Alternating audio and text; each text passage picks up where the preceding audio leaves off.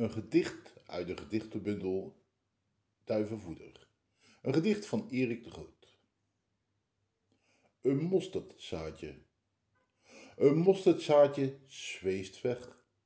Het is windstil, slechts papegaaien krijsen. De weegschaal balanceert, wat lichter is of zwaarder.